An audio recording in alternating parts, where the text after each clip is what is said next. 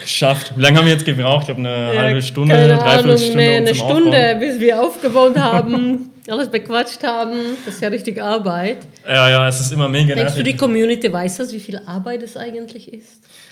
Ich glaube, die denken sich schon, dass es ein bisschen äh, auf jeden Fall hart ist, aber ich glaube, die denken nicht, dass ich jetzt eine Stunde irgendwie nach Mannheim fahre und dann erstmal noch eine halbe Stunde irgendwie aufbauen muss, um dann ein Video zu machen, was dann 20 Minuten geht. Ähm, aber also ich glaube, da, da steckst du auch genauso viel Arbeit rein, oder? So wenn du äh, deine Produkte, deine Videos machst, dein Podcast, das ist ja auch alles mega, mega viel. Ja, wobei ich musste Max eigentlich vorschieben. Ähm, Maxim Winkler nimmt mir da sehr viel Arbeit ab und versucht mein Leben einfach zu machen, weil ich bin ja so, ich mache nur das, was mir Spaß macht. Wenn ich keinen Bock habe, dann drehen wir nicht. Wenn es mir zwischendurch zu anstrengend ist, hören wir ja auf, weil das macht dann gar keinen Spaß. Und Leben sollte einfach Leichtigkeit und Spaß machen. Ich weiß, es geht nicht immer. Mhm. Aber wir versuchen das so, weil dann sind die Videos auch cool und ähm, die Leute haben Spaß dabei. Und ja. ähm, ich habe auch gewisse Level, also gewisse Energielevel, die ich dann geben kann. Nachdem bin ich leer und dann mache ich das auch nicht mehr weiter. Also wir drehen nächste Mal weiter. Ja? Also das ist auch wichtig, dass man das macht bis zu gewisser Level, weil wenn du dann total irgendwie abgedreht bist nach zehn Stunden Dreharbeiten, das machen die Schauspieler dann. Ich bewundere solche Leute, weil ich kann das definitiv nicht. Ne? Hm. Ich muss aber ehrlich sagen, man fühlt sich extrem ausgelaugt, wenn man irgendwie eine Stunde Video dreht oder so. Das ist jetzt nicht irgendwie, dass man danach nochmal fett irgendwie arbeiten kann. also, ehrlich, also ich fühle mich wirklich richtig ausgelaugt. Ja. Das ist echt krass. Okay, aber off-topic ein bisschen. Heute sind wir hier, weil du eine ganz besondere Strategie fährst, die ich bei anderen Investoren so noch nicht gesehen habe, die jedenfalls äh, öffentlich sind auf Instagram ähm, oder auf YouTube. Und bei dir ist ja das Besondere, dass du ganz stark dieses Thema Sondervermietung äh, in Form von keine Monteure oder Boardinghäuser fährst. Mhm. Und ähm, für mich ist es natürlich ganz interessant. Ich mache auch ein bisschen Sondervermietung, aber jetzt nicht so krass wie du. Mhm. Ähm, mich würden heute auf jeden Fall mal die Zahlen interessieren, warum du das überhaupt machst. Mhm. Ähm, was erhoffst du dir dadurch? Weil ich glaube, viele Leute denken sich, wow, krass, Monteure ist doch jetzt zur Zeit von Corona vielleicht auch mega riskant.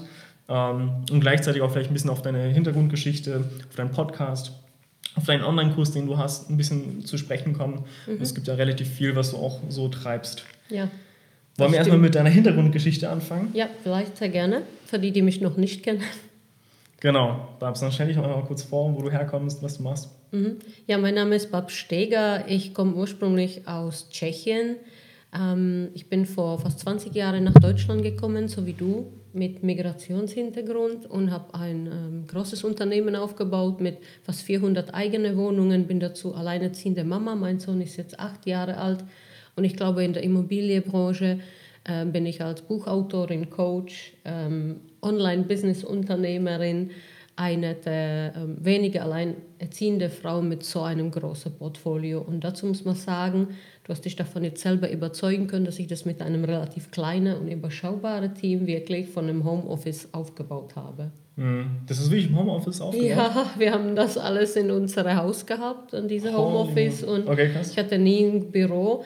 Und ich habe gedacht, für was brauchst du Büro? Ich habe ein Haus nach dem anderen eingekauft und in dem äh, Objekte oder in den Portfolios drin. Ich habe teilweise dann 95 Hektar eingekauft mit 160 Einheiten und da sind immer eigene Offices an dem Areal dran. Das heißt, mhm. du brauchst in der Verwaltung, ich habe eine zentrale Verwaltung in Halle immer gehabt. Die Verwaltungschefin von mir sitzt in Halle, also zentral. Mhm. Und von da aus haben wir viele verschiedene Standorte immer wieder eingekauft, verkauft, ähm, strukturiert, umfunktioniert. Also die Verwaltung ähm, meinst du, ist die Hausverwaltung für dein ganzes Portfolio?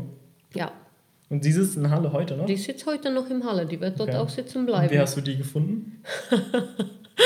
ich weiß nicht, ob man das so offensichtlich sagen kann. Ich war Kundin bei Immover24 und die, die meine Geschichte ähm, ähm, kennen, auch gerne im Podcast Immo Stories mit Babs und Max, die wissen, ich bin fast legasthenisch veranlagt. Ich habe trotzdem BWL-Studium in Mannheim geschafft, aber ich lese nicht so gerne, ich bin nicht so videoaffin, gucke mir viel lieber so kurze Videos an. Mm, und ich habe mein Büro umgestellt vor fünf, sechs, sieben Jahren auf Apple und war damit einer der Ersten, der alles mit Apple hatte. Also Apple, wir hatten überall Mac und überall diese Konsole, alles von Apple. Mhm. Und jetzt haben wir ein Programm gesucht und kein Programm war kompatibel mit Apple. Und dann habe ich natürlich gedacht, was hast du da wieder angestellt? Und so kamen wir auf Immover 24 und Immover 24 hatte dann als neue Software für uns wir wurden halt immer größer, immer größer, immer größer. Mhm. Und solange ich 20 Wohnungen hatte, war die Excel-Tabelle okay. Solange ich 50 Wohnungen hatte, ging es mit der Excel-Tabelle auch noch, ne? mit mhm. dem Privatbestand. Aber irgendwann so ab den 100 Wohnungen dachte ich mir, oh, jetzt sollte ich mal vielleicht ein Programm besitzen. Mhm. Ich meine, du bist Mathematiker extrem clever, das bin ich alles nicht und ich kann auch mit dem Computer nicht, ja. Ähm, da dachte ich mir, okay, wir probieren es. Und da kam an der Hotline ein junger Mädel und die alle anderen Berater von diesem Softwarehaus, ähm, ich habe mich da extrem schwer getan aufgrund meiner Aussprache, wie soll ich es denn erklären, die verstanden mich irgendwie nicht. Und diese Frau war immer, hat sie gesagt, na klar, Frau Steger, geben Sie mir mal zwei, drei Minuten, ich schicke es Ihnen per E-Mail. Und ich fühlte mich wohl. Das war wieder dasselbe Thema. Ich muss glücklich sein, muss mich wohlfühlen bei den Menschen, muss mich abgeholt fühlen. Ja? Sie holte mich immer bei dem gewissen Problem, was ich hatte. Das sind alle meine Schwäche. Alle meine Mitarbeiter gleichen quasi die Schwäche von mir aus. Mhm. Ja? Ähm, man kann nie, nobody is perfect. Ja? Und mhm. man kann nicht alles alleine können. Die, die denken, ich bin der Größte, der Tollste, vielleicht ist er das nur, weil tolle Team hinter dran steht. Mhm. Ich kann ohne mein Team nichts machen. Ja, und dann habe ich irgendwann angefangen, nach drei Jahren Zusammenarbeit an der Hotline. Sie wusste schon meine Kundennummer und ich musste ihr nichts sagen. Ha, Frau Steger, hallo. Da wusste sie schon, ich bin ein bisschen einfach, was Software betrifft und sie musste es mir alles abnehmen. Und dann hat sie angefangen, mir auch die Nebenkosten. Bevor sie das mit mir am Telefon machte, hat sie gesagt, wissen Sie was, ich mache es Ihnen, schicke es Ihnen alles per E-Mail. Geben Sie mir nur die Daten zu. Und dann habe ich gesagt, wollen Sie nicht für mich in Minijob-Basis arbeiten? Sie hätten dann die 450 Euro. Ich hätte mal dann immer, ich musste Sie nicht an der Hotline anrufen. Mhm. Und irgendwann, so nach drei Jahren Bohren, hat sie zugesagt. Und ich dachte, yes! Und ich bohrte natürlich weiter, weil ich fühlte mich so wohl, so aufgehoben. Also wollen Sie sich nicht gerne persönlich vielleicht weiterentwickeln? Sie hat äh, Immobilienmanagement studiert, war dort wirklich auch, glaube ich, unterfordert in dem Unternehmen. Und dann habe ich sie, immer bei 24, tut mir leid, Jungs, habe ich sie dann abgeworben und seitdem ist sie als äh, Immobilienspezialistin mit Immobilienmanagement nicht nur für mich, sondern für sehr viele andere Investoren tätig und verwaltet von da aus die Häuser, wobei bei mir geht es schon zu weit. Sie hat Vollmachten von den Banken, sie besorgt mir die EC, die Kreditkarte, kümmert sich um Verlängerung der Verträge, äh, sendet die wirtschaftliche Daten des Unternehmens, redet mit den Steuerberatern, mhm. sie hat sämtliche Kontakte zu den Anwälten. Also sie ist so meine rechte und linke Hand, würde ich sagen. Okay, ja. Und das seit, ja, schon seit keine sieben Jahre mindestens jetzt schon. Und äh, ja, es soll so bleiben. Sie ist jetzt auch Mama geworden. Ähm, letztes Jahr hat jetzt eine einjährige Tochter. Und das möchte ich auch dann unterstützen. Und deshalb bin ich sehr stolz. Ich bin stolz auf dich, Melli. Und ich bin froh, dass ich solche Mitarbeiter äh, an meiner Seite habe, weil man ist nur so gut, wie deine Leute das ja. auch sind. Das muss 100%. man dazu sagen. Mhm. Ähm, ich glaube, für viele Leute stellt sich immer die Frage, also mir wird sie auf jeden Fall oft gestellt, weil ich auch gesagt habe, ja, ich bin quasi, habe sehr jung angefangen. Mhm. Ähm, da kommt immer die erste Frage, okay, wie viel Geld hattest du am Anfang und woher hattest du das Geld? Mhm. Wie war es bei dir? Ja, ich hatte natürlich gar kein Geld. Ich war die Ostblockratte. das wisst man ja von mir. Und ich war dauerpleite. Und nach der Scheidung von meinem Mann, da habe ich das deutsche Name Stege, hatte ich ja gar nichts. Stand wieder auf der Straße und habe einen Bauträgerfreund kennengelernt hier aus Mannheim, der auch mein Mentor war. Und ich war in der Wohnungswirtschaftsbranche äh, tätig. Und eins habe ich gesehen, die hatten alle Porsche gefahren. Die waren alle von den zwölf Monaten sieben im Urlaub, ja. Und von den restlichen waren sie immer auf dem Golfplatz. Also wenn du Termin bräuchtest mit so einem CEO eines Wohnbauunternehmens, musstest du mit auf Golfplatz oder Formel 1 oder irgendwo auf eine coole Veranstaltung. Da habe ich gedacht, was für eine coole Socke, die ganzen Männer. Die haben zwar studiert, sind Juristen oder BWLer, aber das Leben, das sie leben, das würde ich auch gerne leben. Was hast du gearbeitet in der Ich habe äh, bei ähm, Kabelversorger gearbeitet, in KMU, also in, in Kundemanagementbereich, Großkunde, äh, Großkundebetreuung und habe dann die 10-, 15-jährige Rahmenverträge in dem Bereich Versorgungsvereinbarung mit denen dann abgeschlossen quasi. Mhm. Das war mein allererster Job. Und ich war sehr, sehr erfolgreich. Ich habe jede an die Strippe gekriegt und ich habe in den ersten drei Monaten meine Jahresziele quasi erreicht gehabt, weitgehend übertroffen. Das war mein Einstieg in dem Konzern. Und dann wurde ich äh, Vorsitzende des Wirtschaftsausschusses von einem 400 Millionen Konzern. Ich habe sehr viel lernen dürfen. Und ich hatte mega Gehalt damals und sagte zu meinem Bauträgerfreund, verkauf mir doch eine Wohnung. Das war 2005. Er lachte mich aus, sagt, ach Kleines, dich finanziert doch keine Bank. Ich war so frustriert, ja, ich weiß, aber er wusste, ich gebe immer Geld aus, ich musste immer einkaufen. Das typische Frauen-Mädchenverhalten, Handtasche und schöne Klamotte und Schuhe und Make-up und keine Ahnung was. Auf jeden Fall hatte irgendwann 2006 kam die Lehman Brothers Krise und die ganze Welt lag am Boden. Und er konnte damals seine Rechnungen nicht bezahlen. Und ich kam ins Büro und er war wirklich mindestens ein Jahr lang hat er mich abgelehnt. Und ich bohrte und bohrte. Dann sagte er zu mir, okay, du kriegst jetzt deine erste Wohnung. Und das war Heidelberg damals, äh, Kirchheim. Und ich habe für 80.000 Euro meine allererste Wohnung bekommen. Er stellte die Nebenkosten als Bauträger, ja. Und ich hatte mein Hack von dem heute noch... Ähm, hunderte von meinen Investoren zerren. Von denen, diese Hack habe ich weitergegeben und ich habe so viele Immobilieninvestoren äh, mittlerweile Vermögensmillionäre rausgebracht mit diesem Hack. Er hat die Nebenkosten gestellt, die Bank hat mich finanziert. Ja, und ich hatte meine erste Dreizimmerwohnung, die ich zimmerweise schon damals als aller, allererste vermietete. Und für mich war das alles so einfach. Ich dachte, okay, drei Zimmer, drei Studenten, jede 450 Euro, das verstehe ich. 400 äh, ginge an die Bank, dann kannst du jetzt ausrechnen und 150 war Hausgeld. Dann kannst du ausrechnen, was bei mir blieb. Ne? Und ich dachte, wenn ich das zehnmal mache, dann muss ich nie wieder arbeiten gehen. Und dann war das Ziel erste zehn Wohnungen. Das habe ich dann nächste eineinhalb Jahre erreicht, also innerhalb von einem Jahr. Und ich habe das auch, dadurch, dass ich die ganze Wohnungswirtschaftsleute gekannt habe, bei, dann habe ich eine neue Mentorin gefunden, die war damals zwölf Jahre älter als ich und hatte im Portfolio, ich glaube, 60 Wohnungen. Sie war die Göttin für mich. Eine mhm. Frau, eine junge Frau, so viele Wohnungen, fast 100, alles alleine aufgebaut. Und sie saß auch zu Hause im Homeoffice. War BWLerin, mega bodenständig, komme aus einer Bäckerfamilie, Nähe von mehr darf ich nicht sagen.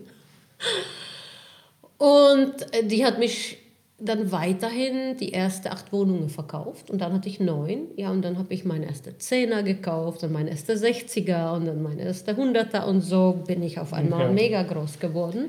Aber du hattest also, bist nach Deutschland gekommen, du hattest eine Scheidung hinter dir, du warst alleinerziehend. Du hast angefangen, Karriere zu machen. Da war Luca noch nicht, da war ah, Luca noch nicht geboren. Ach, ich war, sorry.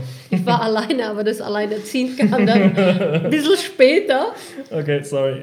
Ist. Ähm, okay, und dann hast du eine Karriere gemacht in der Wohnungswirtschaft. Ja. Ähm, darf man fragen, was für ein Gehalt du am Ende hattest, damit du die Finanzierung Ja, ich hatte so zwischen 4.500 und 6.000 netto. Netto? Mhm.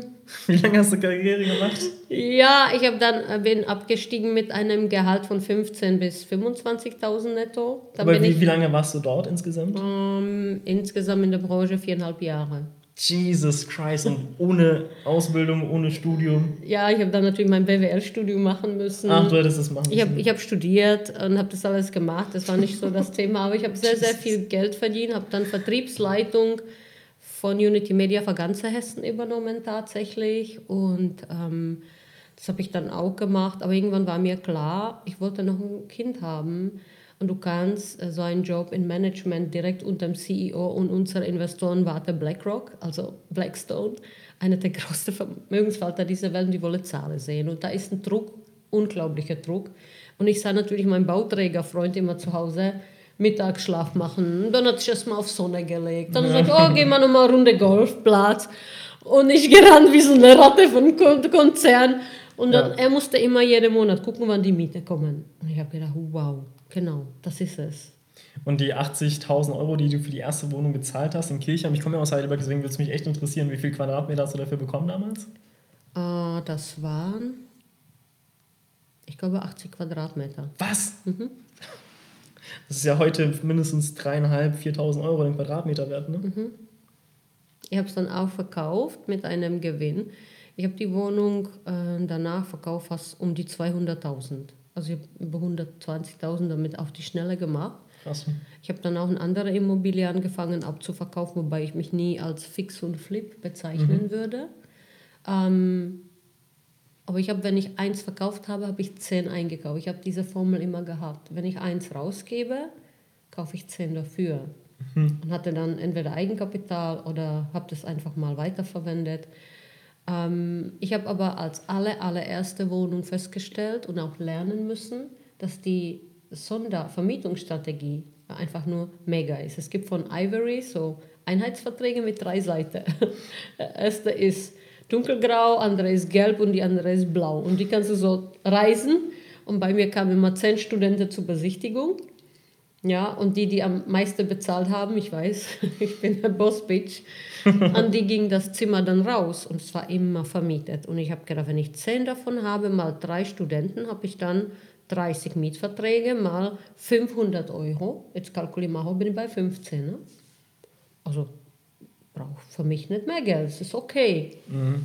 Ich bin dann natürlich, meine Mentorin hatte 60 Wohnungen, ich dann in der Spitze 400. Ich habe sie weitgehend übertroffen.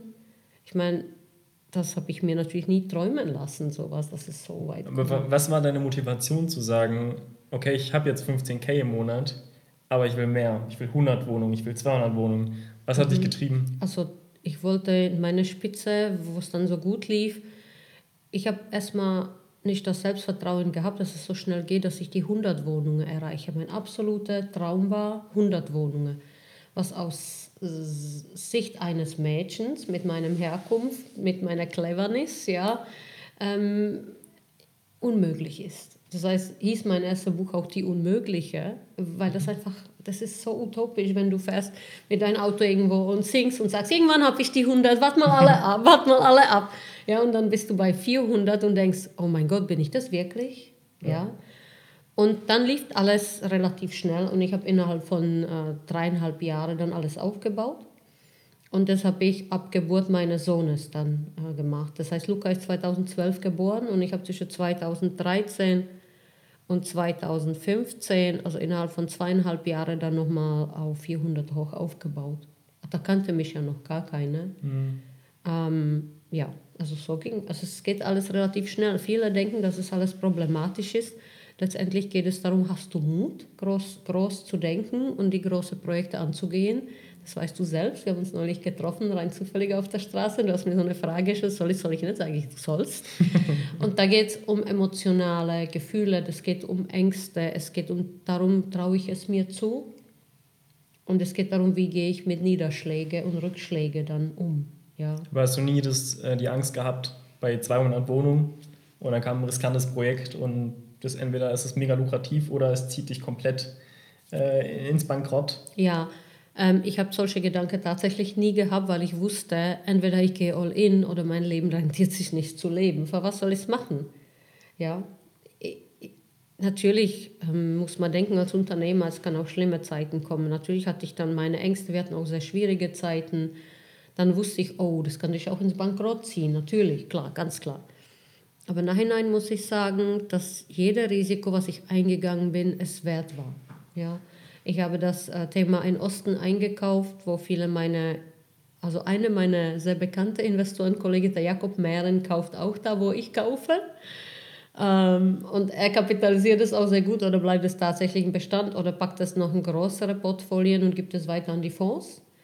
Und ich habe da auch eingekauft und habe da ähm, tatsächlich innerhalb von kurzer Zeit äh, um die zweieinhalb Millionen damit gemacht, Cash. Und das war mein aller, allererster Cash. Und dann dachte ich mir, naja, die Kollegen in der Branche sagen, kauf nie in der Pampa und so und kauf überhaupt nicht in den Osten. Und ich habe das sehr, sehr gut kapitalisiert. Ja. Mhm. Und dann war für mich natürlich nachvollziehbar, ja, das war okay. Ich stehe jetzt kurz vor Kapitalisierung meines anderen Portfolios an einen sehr bekannten Investor. Wenn das klappt, dann habe ich auch in kürzester Zeit innerhalb von sieben Jahren fast vier Millionen äh, Nachsteuer gemacht. Wir versteuern Vermögensverwalten mit 15 Prozent in eine GmbH und danach in die Holding. Mhm. Zur Info, wenn das die Leute interessiert. Und daher muss man sagen, dass keine Frau innerhalb von sieben Jahren mehr Millionen hätte machen können, letztendlich. Auch wenn das äh, in verschiedene Strukturen, Holdings, GmbH, GmbH, KKG alles gepackt ist, weil jeder unserer Projekte wird in eine neue GmbH eingekauft. Mhm. Trotzdem kannst du so viel Geld mit einem normalen Job niemals verdienen. Du kannst als Vorstand, ich habe sehr viel mit Vorständen zu tun, die haben dann Gehalt von 300.000 Euro bis 500.000 Euro. Mhm. Natürlich, der paar 30 Top-Vorstände gehen dann siebenstellig ja. doppelt hoch, aber das ist nicht äh, der Fall. Und ich denke, jegliche Art an Freiheiten hat man halt damit. Ja? Mhm. Ich weiß gar nicht, ich bin ja uneinstellbar, wer soll so jemand wie mich hier einstellen? Das wird schwierig. ne? Und ich liebe meine Freiheit. Und mit Immobilie ist es so, du kannst dich ja gar nicht wehren. Das weißt du selber. Jeden Monat am 1. sind die Miete da. Ja. Oder wenn es halt Schwierigkeiten gibt, hast du halt verschiedene Möglichkeiten dagegen zu wirken. Und das, da schwinge ich jetzt um auf das Thema, was du gesagt hast. Du bist einer der wenigen, die das so offen publiziert, die mit den Monteuren arbeitet. Ich habe festgestellt, 2014 äh, war das, wo die ersten syrische Ärzte kommen aus Syrien, aus einer sehr wohlhabenden Familie, ähm, die bei mir angefangen haben, zimmerweise drei Zimmerwohnungen, drei Ärzte anzumieten. Mhm. Sie kannte kein deutsches Mietrecht, sie kannte das nicht, dass man nicht bezahlt. Äh, das waren meine besten Mieter. Und ja. das war auf Empfehlung dann immer mehr, immer mehr, immer mehr. Dann kamen die polnischen Monteure. Jetzt habe ich einen Bauunternehmer, der bei mir fünf Wohnungen angemietet hat, nur für seine Leute. Mhm. Ja. Und ich dachte mir, ey, das ist ja viel lukrativer als eine normale. Ich habe eine Mieterin, die ist seit 1978 in der Wohnung drin. Ich kann den Mietvertrag unten in Archiv rausholen, da würdest du ja von Glauben fallen. ist es dann, ja, dann habe ich gefragt, ist es dann sicher, wenn mein Mieter hat 78 drin ist, da ist die Wohnung seit 78 nicht renoviert, keiner kommt da rein, du kannst mhm. sie nicht entmieten, sagen, ich will sanieren. Deshalb dachte ich mir so, wenn der Mieter jede zwei Jahre geht, ist es mega. Wir haben eh Wartelisten. So, war, so war ich eingestellt.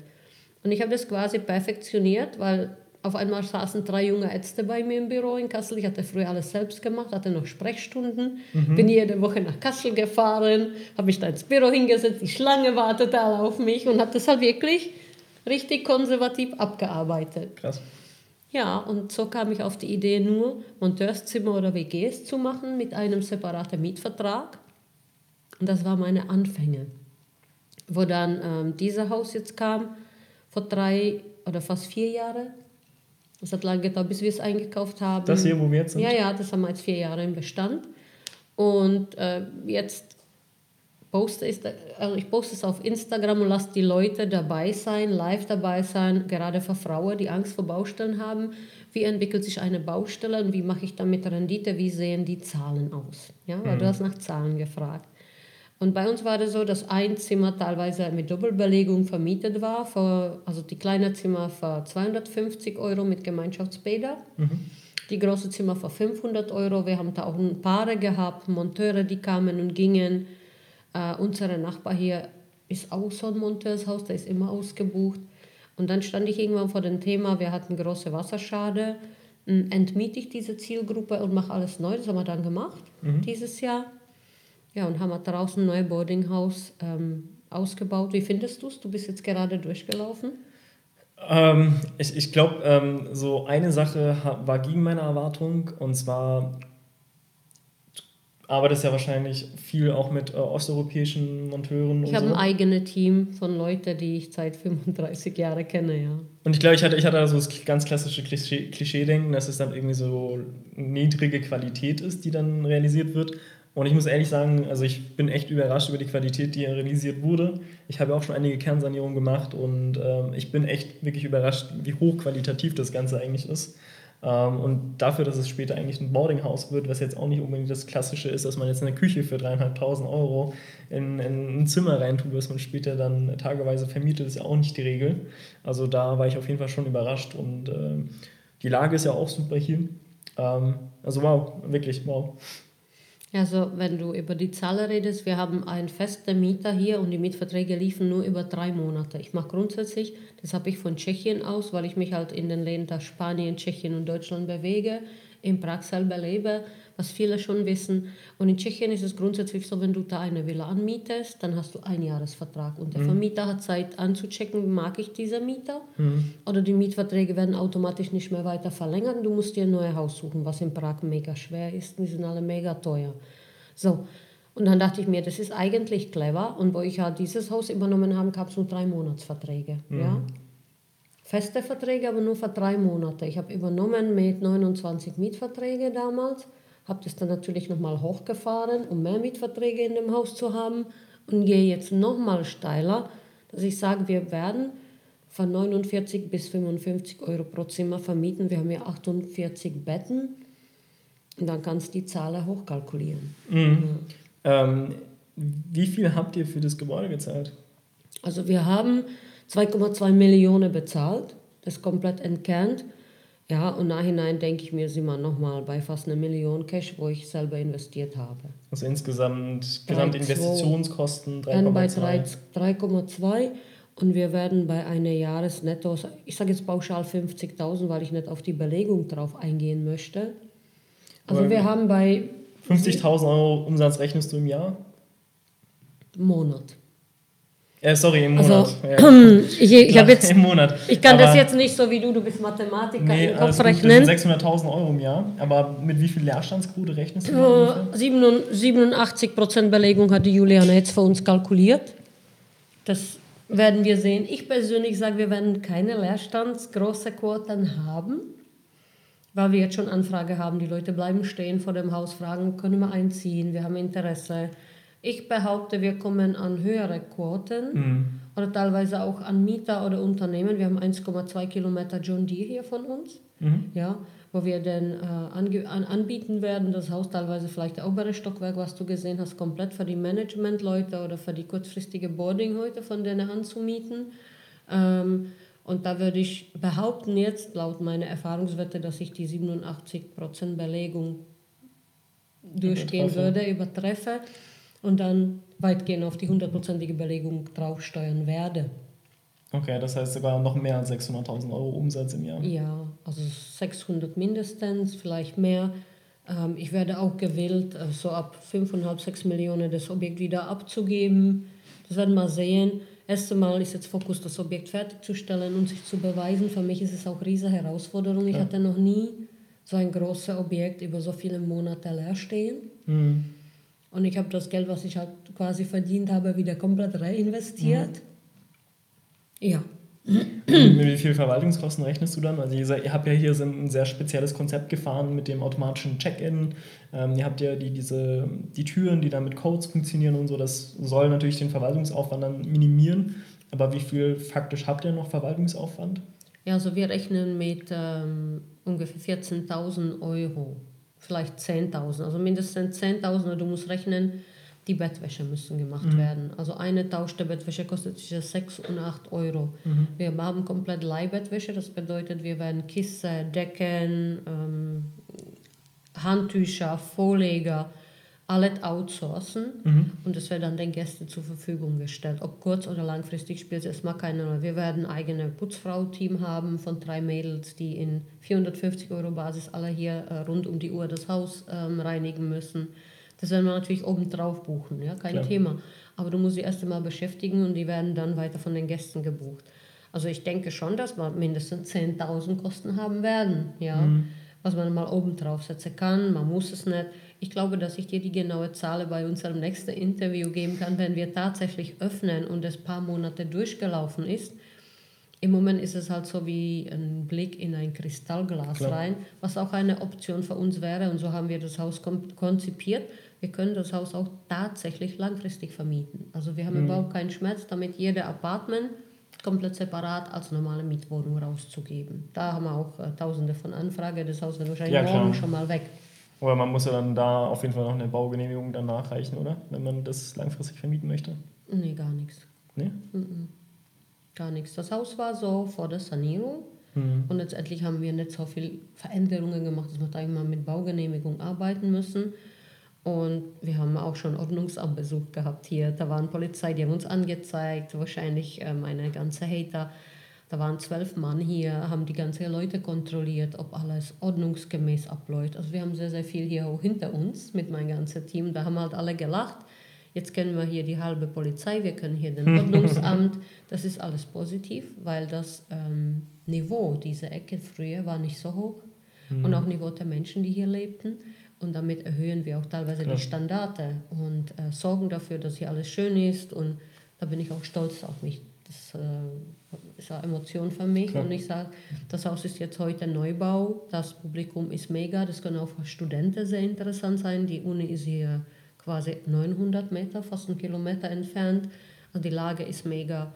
Ich sage mal, in der Spitze machen wir 50. Ich wäre auch nicht traurig, wenn wir 30 machen. Hm, also, das ist immer noch 10% Rendite, ja, also mehr als 10%. Also, ich mache normalerweise zwischen 25 und 30 Rendite. Dafür würde ich auch gehasst in der Branche, weil sie sagen, das ist unmöglich, das kann man nicht. Aber ich beweise es ja jeden Tag. Meine Bilanzen BWA zeigen das auch, dass es funktioniert. Ja, es ist ein Risiko. Aber ähm, wir sagen, schlimmste Falle werden wir 25.000 fahren, im besten Falle haben wir 55 mal 48. Noch eine abschließende Frage, bevor das Interview vorbei ist. Ähm, ich habe halt gesehen, äh, dass ein paar Leute eher negativ über dich sprechen, was ich persönlich schade finde, weil ich sehe ja, was du wirklich drauf hast und dass das, was du jetzt erzählst und, und auch in deinen Kursen ähm, versuchst weiterzugeben, dass es ja wirklich Substanz dahinter steckt. Mhm. Jetzt ist es so, ich verfolge dich auch auf Instagram und dann sind ein paar Bilder gekommen, die ein bisschen anzüglicher sind, sage ich mhm. jetzt mal, ähm, die jetzt Leute nutzen, um dich zu kritisieren, um dich mhm. vielleicht zu... Ähm, ähm, zu degradieren, sage ich jetzt mal, zu haten.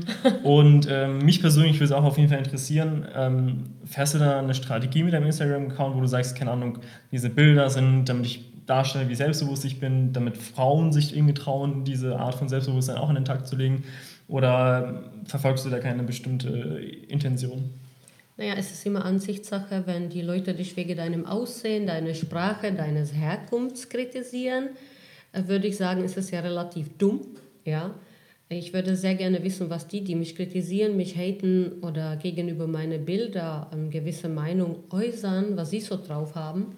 Ich glaube, ich habe sehr viel ähm, bewiesen, sehr viele Menschen ihr Leben verändert und ich bin stolz darauf, was ich mache.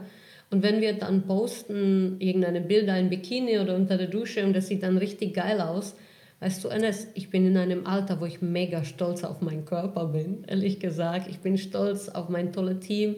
Ich bin stolz, dass es überhaupt solche Bilder von mir gibt. Ja, und ähm, ich verfolge damit einfach nur, ich bin ich. Ich möchte die Menschen auch teilweise motivieren, denn sie sagen, wenn dir dieses Bild gefällt, warum darf man ihm nicht posten? Warum sollte man sich verstecken?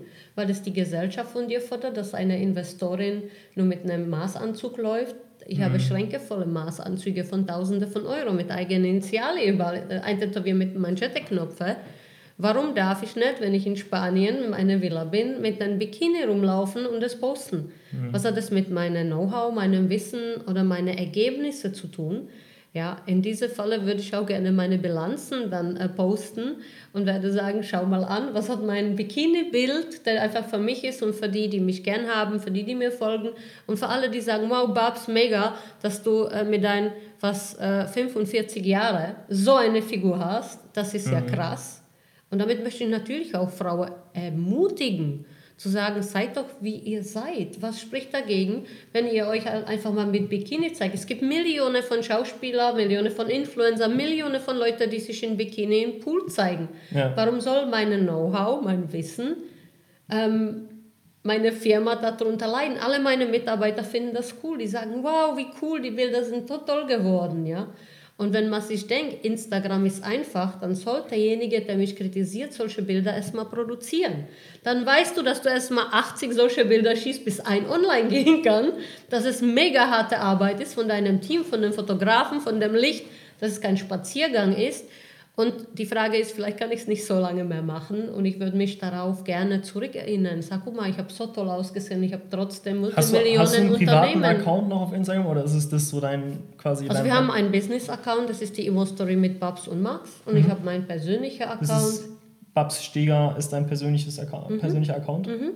Okay, das heißt, du hast jetzt nicht irgendwie noch einen zweiten Account, wo du noch private Bilder postest oder so, sondern Nein, das ist dein Account, da postest du alles drauf, ja. was in deinem täglichen Leben passiert. Ja. Und ich glaube, das ist ähm, die, die Sache ist, ich finde es nämlich mega gut, dass du das machst. Und ähm, die, die, die, Problematik ist, dass die manche Coaches oder manche Leute, die in die Öffentlichkeit gehen, den Leuten nur eine Perspektive von ihrem Leben zeigen, damit sie die Leute glauben lassen, dass das jetzt ihr Leben ist, immer im Anzug rumrennen und immer hier Kaffee trinken, schön Aber das ist nicht das wahre Leben. Aber das ist nicht das wahre Leben. Und ich finde es halt cool, dass du dann entsprechend, wenn du gerade mal singst, daraus eine Instagram-Story machst, wenn du gerade mal in Bikini bist, daraus irgendwas machst, damit die Leute komplett alle äh, Paletten deines Lebens sehen. Die Facetten auch sehen, ja.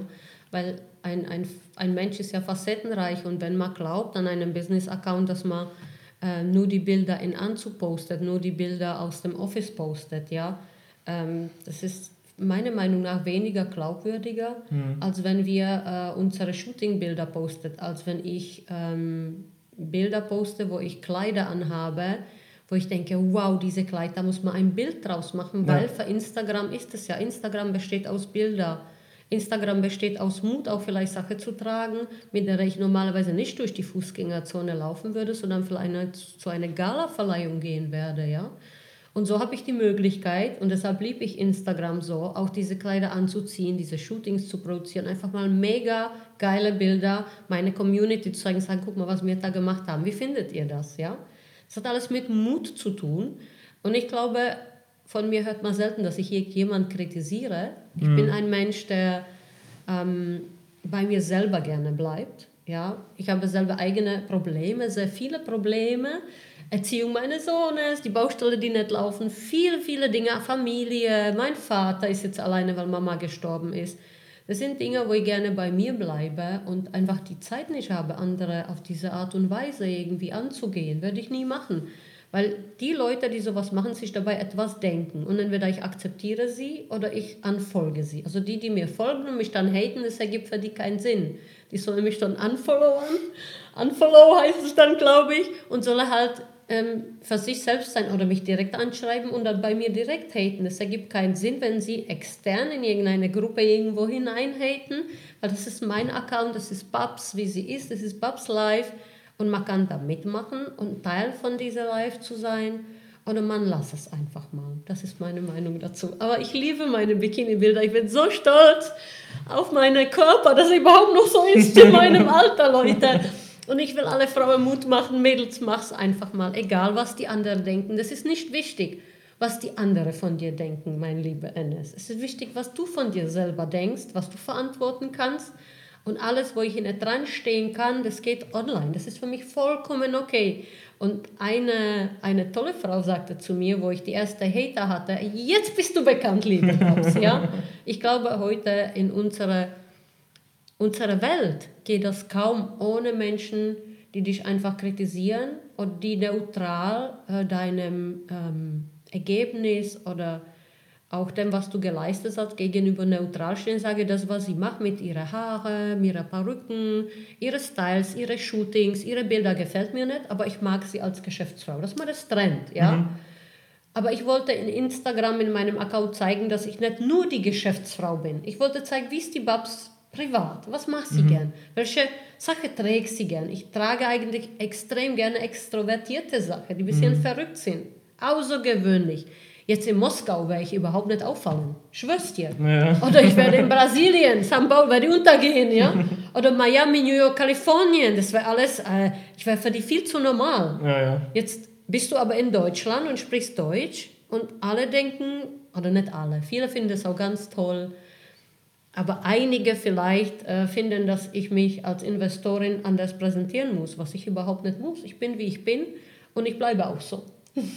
Vielen gut. Dank, dass du diese mutige Frage auch gestellt hast. Find ja, sehr toll. gerne. Also ich, ich versuche halt immer dann entsprechend die Sachen ähm, irgendwie zu, zu thematisieren, die, wo ich mich auch persönlich dran störe, mhm. weil ich finde sowas halt es, es kommt halt von, von oft von Leuten, die sich sowas gar nicht trauen, die sowas überhaupt gar nicht äh, zustande bringen, alleine schon vom, vom Mut her. Und dann aber auf solche Leute sich dann über, über solche Leute lustig machen, wo ich mir dann denke, ey, Freunde, mach doch mal selber erstmal und dann können wir weiterreden. Aber in diesem Sinne wollte ich jetzt mal das Interview beenden, weil ich glaube, wir haben über eine halbe Stunde schon. Babs, vielen, vielen Dank für deine Zeit. Vielen Dank, dass du mir hier alles beigebracht hast, äh, beziehungsweise gezeigt hast und für deinen Ratschlag bezüglich des Boardinghauses. Ja, sehr also, gerne. Drück mir da auf jeden Fall die Daumen. Ich glaube, Hoffen wir, ja. alles klappt. Ennis, dein Boardinghaus ja. mega. Vielen Dank, dass ich dabei sein durfte. Sehr gerne. Bis zum nächsten Mal, Freunde. Wir sehen uns ähm, am Mittwoch bei dem nächsten Video. Macht's gut. Ciao. Ciao.